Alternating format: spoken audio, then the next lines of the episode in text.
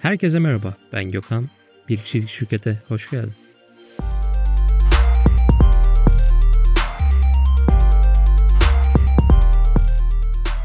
Bugüne kadar 21 bölüm kaydettim ve tabii ki elimden geldiğince hem teorik bilgiyi, öğrendiklerim hem de pratik olarak kendi iş hayatıma deneyimlediklerimi aktarmaya çalıştım. Lakin birçok kişinin podcast'i dinlemeye başlamadan önce de hala hazırda dinleyicilerin merak ettiği bir konu olabilir. Bir kişilik şirket olur mu?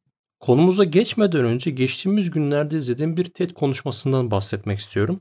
Analist Richard John tam 7 yıl boyunca toplam 500 iş insanıyla yaptığı röportaj sonucunda elde ettiği başarıyla alakalı olan 8 ilkeyi bu videoda bizimle paylaşıyor. Ben şimdi seninle hemen hızlı olarak bunları aktarmak istiyorum. Birincisi tutku, ikincisi çok çalışmak, üçüncüsü ortada bir sihir yok, pratik pratik pratik, dördüncüsü odaklanmak, beşincisi kendimizi zorlamak, altıncısı başkalarına değer olan bir şey sunmak, yedincisi yeni fikirler oluşturmak, sekizincisi de ısrar.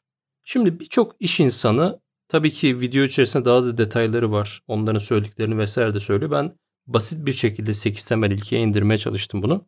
Aslında burada baktığımız zaman bu 8 ilkeyi doğru bir şekilde hayatımızda uyguladığımızda aslında başarının bize geleceğini ve gerçek anlamda başarısızlığın çok fazla mümkün olmadığını gözlemleyebiliyoruz. Ki pek çoğumuz iş hayatında çalışmıştır, başarısızlıkları da olmuş olabilir. Benim de kendi başarısızlarım oldu. Ve genel anlamda aslında bu 8 tane maddeden şu an mesela baktığımda bazılarının eksik olmasından kaynaklı. Örnek veriyorum tamam çok çalışıyorum belki ama tutkulu değilim. Ya da evet kendimi zorlanıyorum ama yanlış şeye odaklanıyorum. Bu maddelere baktığımda bunları uygulayan bir kişilik şirketlerin elbette başarı olabileceği gün gibi ortada. Biz bir kişi şirket dediğimiz için olaya biraz da kendimiz açısından ele alalım. Şimdi bazı kişilik tipleri var. Hatta ben yaklaşık 2 yıl önce Instagram sayfamda paylaşmıştım bu konuyu belirli insan tipleri var. T tipi insan, I tipi insan ve yanlış bilmiyorsam burayı teyit edemedim. M tipi insan. Teknolojinin bu kadar gelişmediği, daha çok geleneksel işlerin olduğu dönemde I tipi insanlar yaygındı. Ne demek istiyorum I tipi? Tek bir alanda uzmanlar vardı. Örnek veriyorum avukat mı? Sadece belli konuları biliyor. İşte diyelim öğretmen mi? Sadece belirli konularda uzman ya da farklı alanlarda da bunu düşünebiliriz. Daha sonra ne oldu aslında? T tipi insan ortaya çıktı. T tipi insan neydi? Yukarıdaki T'deki üste yer alan kısımları yani T'nin üst kısmını yetkinlikler olarak düşünelim. Altta T'nin alt kısmındaki tarafları da daha uzman olduğumuz, daha derinleştiğimiz yetenekler olarak düşünelim. Aslında burada baktığımızda örnek olarak bunları tamamen veriyorum. İşte T'nin yukarısı ne var? Şu anda günümüzde bilmemiz gereken işte sosyal medya, pazarlama, satış, iletişim, diyelim ekledim. Diyelim ben değerinde insan kaynakları alanında uzmanım ya da değerinde belki bir avukatım. Ama sosyal medyayı bilen, insan iletişimi kuvvetli, satış ve pazarlama becerisi olan bir avukat olduğumuzda ne oluyor aslında? Diğer bunu yapmayan I tipi kişilere göre çok daha ciddi düzeyde fark yaratabiliyoruz. Bana göre T tipi insan aslında bir kişi şirkette olması gereken bir yapı. Neden diyeceksin? Çünkü elbette birçok konuda eylemimiz oluyor. İşte yeri geliyor fatura kesmemiz gerekiyor. İşin muhasebe süreçleri var, finansal süreçler var, paranın yönetilmesi süreçleri var, müşteri görüşmeleri var, satış tarafı var, pazarlama tarafı var. Evet bunlar var. Lakin bizim belirli bir konuda net olarak derin bilgi sahibi olmamız gerekiyor. Ve bunu sağladığımız zaman zaten az önce yukarıda bahsettiğim 8 başarı ilkesine de bunu uygun olarak ilerlettiğimizde bir şekilde zaten para da kazanıyoruz, başarı da bize geliyor. Mümin Sekman'ın bir konuşmasından bunu duymuştum. M tip insan da aslında çok farklı alanlarda belirli kariyer yükselişleri yapıp yani örnek veriyorum kişi sporcu işte 10 yılı boyunca spor yaptı çok ciddi noktalara geldi. Sonra o M'nin üst kısmında bunu bırakıyor çok farklı bir alana geçiyor. Diyelim ki artık ne yapıyor? Dijital pazarlama ile örnek olarak verelim. Bu sefer dijital pazarlama da artık belli bir noktaya giriyor. Yine farklı bir sektöre giriyor vesaire. Aslında bu birazcık daha zaman gerektiren ve uzun süreçlerden baktığımızda belirli alanlarda iyi noktaya gelip sonra farklı alana geçip o alanda da iyi bir noktaya gelmek diye tanımlayabiliriz. Benim bu insan tiplerinden anladığım az önce bahsettiğim gibi en uygun olan bir kişi şirkete T tipi insan. Ben kendimden de örnek vereyim. Evet belirli alanlarda müşterilerimiz var. Reklamlarını yönetiyoruz. Onların satışlarını arttırmak istiyoruz. Lakin işin farklı kısımları da olabiliyor. Örnek veriyorum web site tarafı, sosyal medya tarafı, sosyal medya yönetimi tarafı, sosyal medya tasarımı tarafı, Google reklamları tarafı, gibi aslında birçok nokta oluyor. Ben web sitesi noktasında uzman mıyım? Kesinlikle değilim. Ne yapıyorum aslında? Kendi web sitemi çok basit Wix gibi araçları kullanarak yapmaya çalışıyorum. Ama müşterimin böyle bir işi olduğu zaman kesinlikle birisine yönlendiriyorum. Hatta beni dinleyen arkadaşlardan da e, web tasarımı yapan, web sitesi yapan arkadaşlar var. Onlara da selam olsun burada. İşte ne yapıyoruz aslında? Biz burada kendimiz bunu üstlenmiyoruz. Hemen birine işi paslıyoruz. Çünkü biz onu yapmaya çalışırsak az önce bahsettiğim gibi T tip insandan çıkıyoruz ve çok fazla alanlara odaklanmış oluyoruz. Ve odağımızı aslında çok farklı bölümleri kaydırdığımızda ne olacağını da birazdan anlatacağım. Ve bir kişilik şirketiyle çok yakından demeyeyim aslında ama böyle takip ettiğim bir uzman var ve 100 bin TL üzeri her ay fatura kesiyor. Ben henüz o noktada değilim ama ulaşacağıma inancım tam. Ben buradan ne anlıyorum? Demek ki bu mümkün. Evet dışarıda herkes ekibim var, 4 kişi çalışıyoruz, 10 kişi çalışıyoruz gibi reklamlar yapabiliyor, bunları paylaşabiliyor.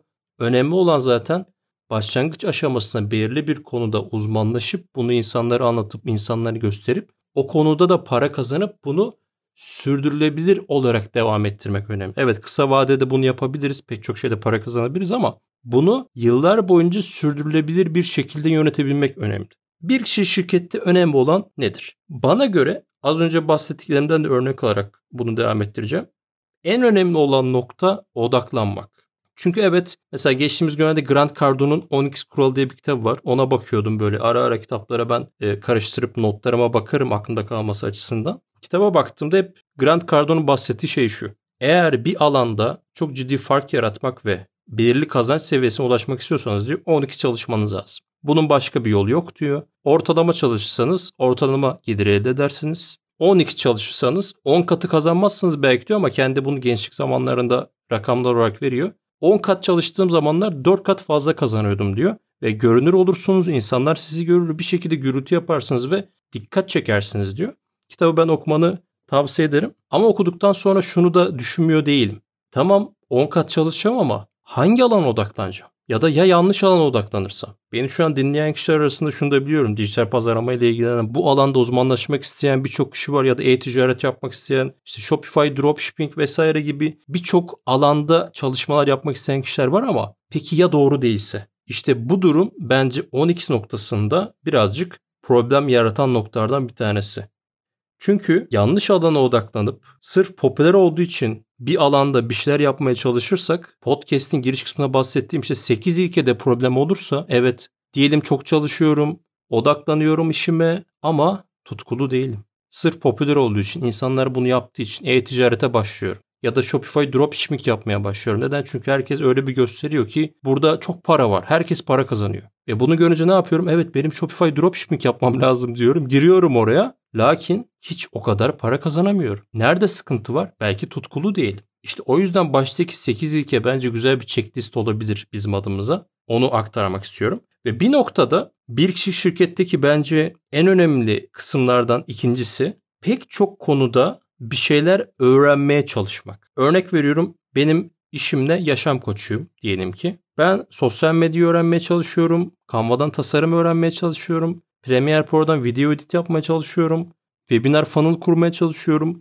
Wix'ten web sitesi yapıyorum. İşte seminer slaytlarını ben hazırlıyorum vesaire e-kitaplar hazırlıyorum derken benim işim neydi ya gibi bir duruma sonrasında düşebiliyorum. Bu sefer ne yapıyorum? Bütün odağım dağılmış oluyor. Kendi işimi yapmaktansa bunlarla uğraşıyorum. Bu problemlerden bir tanesi. İkinci problem de öğrenme çukuruna düşmek. Burada ne demek istiyorum? Sürekli olarak yeni eğitimler izlemek, yeni eğitimler satın almak, yeni YouTube videoları izlemek, o konuyla alakalı hiçbir zaman kendini yeterli hissetmemek ve bir türlü başlayamamak. Ve bu bir dönem benim de yaşadığım ve sonrasında bazı çıkarımlarım olduğu bir süreç oldu. Dijital pazarlama ile alakalı eğitimler alıyorum, YouTube videoları izliyorum, sosyal medya ile alakalı bir şeyler öğrenmeye çalışıyorum vesaire ama bir türlü bu konuya giriş yapamıyorum. Hep şöyle diyorum kendim. Ya işte şu uzmanlar var ben nasıl onlar gibi olacağım. Ya da işte içerik üretmem lazım bir türlü başlayamıyorum. Ya insanlar ne der şimdi? Ben zaten bu konuda yeterince bilgi sahibi değilim. Başka uzmanlar var vesaire. Ve sonra bundan çıkamayacağımı fark ettim çok net bir şekilde. Yani bunun sonu yok. Sen de şu an bu bölümü izliyorsan diyelim ki içerik üretmek istiyorsun ya da podcast üretmek istiyorsun. Instagram'da bir şeyler yapmak istiyorsun veya kendi işinden memnun değilsin. Ek iş olarak veya yanlış olarak bir şeyler yapmak istiyorsun. Ama bir türlü başlayamıyorsun. Arkadaşlarına anlatıyorsun, eşine dostlarına anlatıyorsun. Ya böyle bir proje var, böyle bir iş var ne diyorsun, yapsak mı, etsek mi falan. Bu aylarca sürüyor. Ve burada benim gözlemim bu bir ay, iki ay içerisinde hayata geçmiyorsa yeterince istemiyorsun demektir. Bence bu çok net. Çünkü bir şeyi gerçekten istediğimiz zaman emin ol bizi hiç kimse tutamaz. Diyelim ki ne yaptı? Canımız tatlı çekti. Ve o anda böyle evde tatlı yok arıyoruz vesaire. E bir şekilde bakkala gidip ne yapıyoruz? Alıyoruz ya da dondurma vesaire neyse artık işte. Ya da yemek de olabilir. Bunu örnek olarak veriyorum tamamen.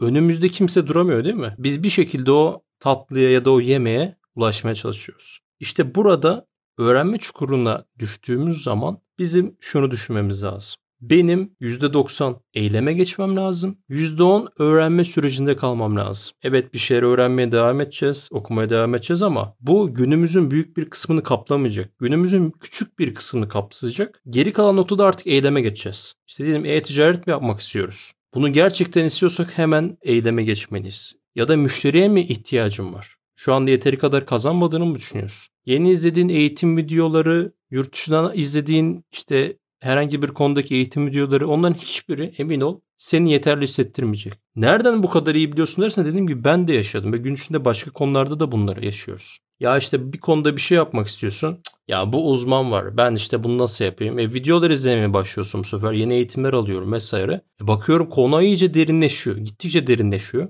Ve podcast içerisinde bahsettiğim T tipi insan durumu gibi. Esas derinlikten koparak farklı bir alanda derinleşmeye doğru yöneliyoruz. Ama ben onu mu yapmak istiyorum? Orada mesela bir soru işareti var. Ya da işte az önce bahsettiğim gibi. Herkes e-posta pazarlamayı övüyor. Herkes işte Shopify dropshipping'i övüyor. Ona giriyorum diyelim ki onu öğrenmeye çalışıyorum ve diyorum ki bu derya deniz. Genelde bu konuda hizmet satan uzmanların stratejisi şöyledir. Bu konuyu olabildiğince basit göstermeye çalışır. Basit gösterir ki insanların dikkatini çeksin. Sen de yapabilirsin imajı versin. Bu mümkündür. Bu arada tabii ki herkes yapabilir ama herkes başarılı olamaz, olamıyordu. Çünkü dediğim gibi biz tutkulu değilsek, yeteri kadar onu sevmiyorsak zaten bırakıyoruz. Sonra diyoruz ki yani Shopify dropshipping çok zormuş ya da dijital pazarlama işte Meta reklamları, Google reklamları çok zormuş. Kim uğraşacak buna diyoruz ve ne yapıyoruz? Karşımıza çıkan problemlerden ya da sorumluluklardan kaçıyoruz.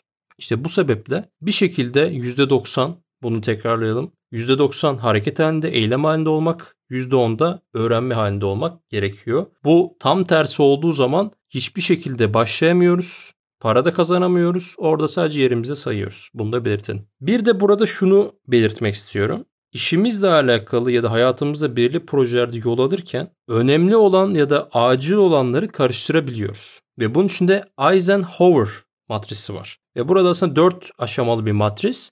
Benim burada işte acil ve önemli işler, acil değil ve önemli değil işler gibi böyle bu tarz bir listesi var. Zaten Google'a yazarsınız bununla alakalı birçok görsel görebilirsiniz ama benim burada dikkat ettiğim ilki acil ve önemli. Yani öncelik bizim işimizle alakalı ya da bu günlük hayattan da örnek olarak verebilir tabii ki. Benim önceliğim nedir? Bunu net olarak ortaya çıkartmamız lazım ki ben benim için acil olmayan ya da önemli olmayan işlerle meşgul olmayayım ya da oraya bir mesai harcamayayım. Ben mesela ne yapıyorum? Dedim ki iş projem var. Diyelim e-kitap çıkartmayı düşünüyorum ya da yeni bir eğitim çıkartmayı düşünüyorum. O an bakıyorum bu benim için öncelik mi diyorum? Yok. Şu an mesela acil ve önemli olanlar içerisinde böyle bir şey yok. O zaman ne yapıyorum? Notion kullanıyorum zaten. Hemen onu en sağ tarafa alıyorum. Yani o gün için ya da o ay için acil değil ve önemli de değil. Benim ona dikkatimi kaydırmam hiç gerek yok. Bu sefer ne yapıyorum? Acil ve önemli olanlara odaklanıyorum. Diyelim ki nedir? İşte her hafta örnek olarak vermek gerekirse podcast bölümleri kaydediyorum. Bu benim için nedir? Aslında her hafta için acil ve önemli. Çünkü bölüm kaydetmezsem ne olacak? Diğer hafta tekrar kaydetmem gerekecek ve o hafta boş geçmiş olacak. O yüzden ne yapıyorum? Bu şekilde önceliklendirme yapıyorum. Bunu yine kendin için de düşünebilirsin. Pratik ihtiyacım var herhangi bir konuda ya da müşteriye ihtiyacım var ya da para kazanmaya mı ihtiyacım var? Diyelim ki o an açtın bir dizi ya da film izliyorsun. Diyelim ya da Instagram'da Reels'ları izliyorsun. Ya diyorsun ki ya benim içerik üretmem lazım. Ben Instagram'da başkalarının içeriklerine bakıyorum. Ne oldu burada bakın öncelikte hata var. Yani orada sen önceliği Instagram'da başkalarının videoları izlemek olarak koyduğun için diğer geri kalan yapman gerekenleri ne yapmış oluyorsun aslında? Ertelemiş oluyorsun. Bu sebeple de önceliğini bilirsen eğer ki gün içinde ya da hafta içerisinde çok net odaklanabilirsin ve projelerini de adım adım ilerletebilirsin. Belki iki ay sonra yapacağın projeyi bugün düşünmek yerine bir ay içinde yapabileceklerini o gün düşünmeye başlarsın. Bana faydası olduğu için ben de bölümde elimden geldiğince sana aktarmaya çalışıyorum. Peki sonuç olarak bir kişi şirket olur mu? Burada ben sana sormak istiyorum. Bence olur. Ama her işi senin yaptığın bir süreç değil bu. Bunu dediğim gibi altını çizmek istiyorum. Bir tane işletme almıştım. Orada örnek vereyim. Daha böyle e, az bilgi sahibi olduğum, bu konulara vakıf olduğum zamanlar hem tasarımlarını yapıyordum, hem sosyal medyasını yönetiyordum, hem de reklamlarını yönetiyordum. Ve baktığımda bir tane işletme benim o kadar çok vaktim alıyordu ki ya dedim Gökhan sen ne yapıyorsun? Yani böyle kazandığım para da böyle hani mükemmel bir düzeyde değil tabii ki. Zaten yeni yeni öğreniyoruz. Çok aşırı tecrübeli değilim vesaire. Sonra dedim ki Gökhan demek ki senin burada bir kendini bir daraltman lazım yani. Her işi yaptığın zaman çok fazla para kazanmıyorsun. Aksine çok ciddi vakit alıyor. Özellikle sosyal medya yönetimi tarafı. Daha önce yapmamış arkadaşlar vardır belki. Gün içerisinde sürekli telefon elinde olması lazım. Aktif olarak hikayeler atman lazım. Bunları her ne kadar önceden planlasan da bir şekilde yine o hesapla ilgilenmen lazım. E gönderilerin atılması lazım. Gönderi atılması gerçekten kolay. Önemli olan zaten onların hazırlanması. E bunlara bir içerik metni var. Onların yazılması gerekiyor. Sonra gönderinin alt açıklamaları var. Bunların planlanması gerekiyor. E reklam tarafında tamamen farklı bir zihin yapısında olay var. E bu sefer ne oluyor? Sektörü yeni girenlerde de ben bunu çok fazla gözlemliyorum zaten. Evet müşteri aldım. E müşteri tabii işine geliyor. Sen diyor işte tasarım da sen yap, sosyal medyayı da yönet. E çok daha az bir miktar para veriyor. Ama sonra hem müşteri sayını arttıramıyorsun hem de belirli alanda derinleşemiyorsun. O sebeple bunu ben örneği daha somut anlaşılması adına veriyorum. Sen kendi sektörün için, kendi alanın için bunu çok daha farklı bir şey düşünebilirsin ama birçok işte bu mümkün. Yani bir işe giriyoruz. Diyelim ki küçük bir şirket. Pek çok işe müşteri görüşmeleri, satış görüşmeleri, dükkana gelenlerin karşılanması, on, onlara sunum yapmak vesaire gibi yani birçok işletme içine bu örnekler çoğaltılabilir.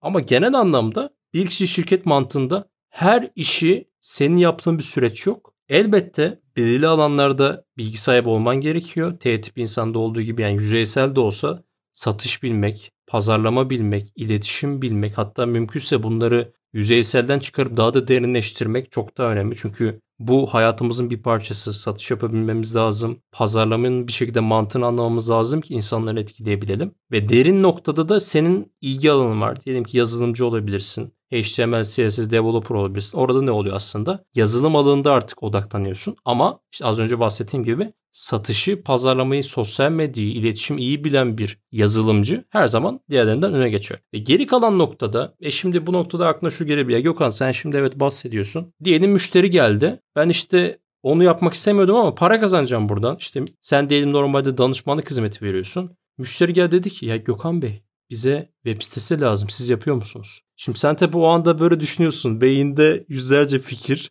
Yapsam iyi mi olur, yapmasam ya hazır müşteri geldi. Para da kazanacağım. Ya işte kendim mi yapsam yoksa dışarıya mı yaptırsam vesaire gibi. İşte burada bütün bu karmaşık düşünceler sen yaptığın takdirde işlerin daha da uzamasına eğer ki bilmiyorsan diye konuşuyorum bu arada. O alanda bir fikrin yoksa işler daha da gecikiyor. Müşteri sonrasında herhangi bir problem yaşadığında sen halletince seni muhatap olarak görüyor. Onun çözümü için ayrı süreçler gerekebiliyor vesaire. Böyle çok derin bir çukura girebiliyorsun. O sebeple bu noktada dışarıdan hizmet alabilirsin. Şu anda tasarımını, web siteni ya da e-ticaret sitesini dışarıya outsource deniyor buna. Bunda bilgi vermiş oldum. Yani dış kaynaklara bunu yaptırabilirsin. Tasarımını yaptırabilirsin. Sosyal medyanı dış kaynaklara yönettirebilirsin. Bu arada sosyal medya yönetimden kastım e, tasarımın yapılması vesaire değil. Genel sürecin yönetilmesi açısından bahsediyorum. Ve sen işine, kendi yapmak istediğine, tutkulu olduğun alana çok daha rahat bir şekilde odaklanabilirsin.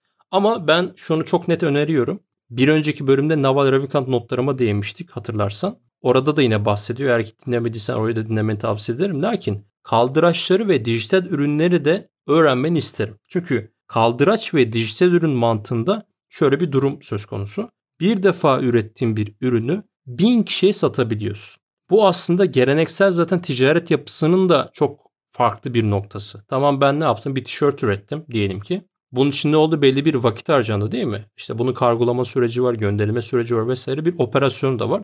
Ama ben bir tişörtü 100 kişiye satamıyorum. Çok basit bir mantık. Ama bir tane ürettiğim dijital ürünü bin farklı kişiye belki hatta globalse eğer ki bu yapanlar var benim Twitter'ına takip ettiğim. Belki 10 bin farklı kişiye satabiliyorsun. O sebeple bence bu kısımda ben iyi bir şekilde öğrenmeni tavsiye ederim. Çünkü bunlar pasif gelir dediğimiz sen aslında aktif olarak işine odaklanırken, işini yaparken çok fazla mesai harcamadan kazanç getiren kısımlar. Benim mesela kendimden de örnek vereyim. Etsy'de Canva şablonları var. Daha öncesinde 2021'in yanlış hatırlamıyorsam Kasım ayında böyle iki hafta falan kapandım. Şablonları ürettim. Daha sonra Etsy'ye yükledim. Şu anda yanlış hatırlamıyorsam yaklaşık ne kadar olmuş? İşte bir buçuk yıl olmuş.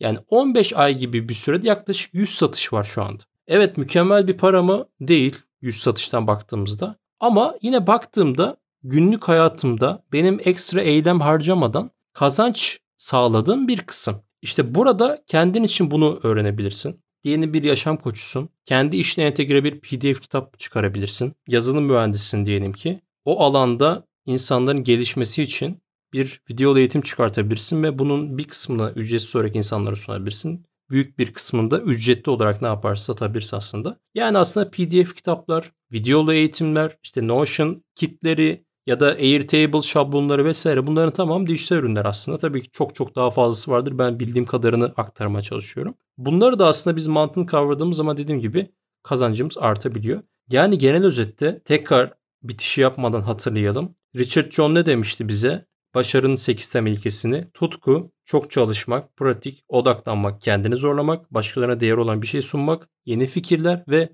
ısrar olarak bahsetmişti değil mi? İşte bu 8 ilkeyi hayatımıza alırsak ve bir kişi şirkette olsak eğer ki ekibimiz de olsa ne yaparız aslında işimizde bir şekilde başarı ulaşıyoruz. İşte bu 8 ilkeyi anlamak bence önemli. O yüzden bu bölümde genel anlamda bunları aktarmak istedim. Konuyla alakalı merak ettiğin, aklına takılan herhangi bir şey varsa bir kişilik şirketin Instagram hesabından bana ulaşabilirsin. Kendine iyi bak. Bir sonraki bölümde görüşmek üzere.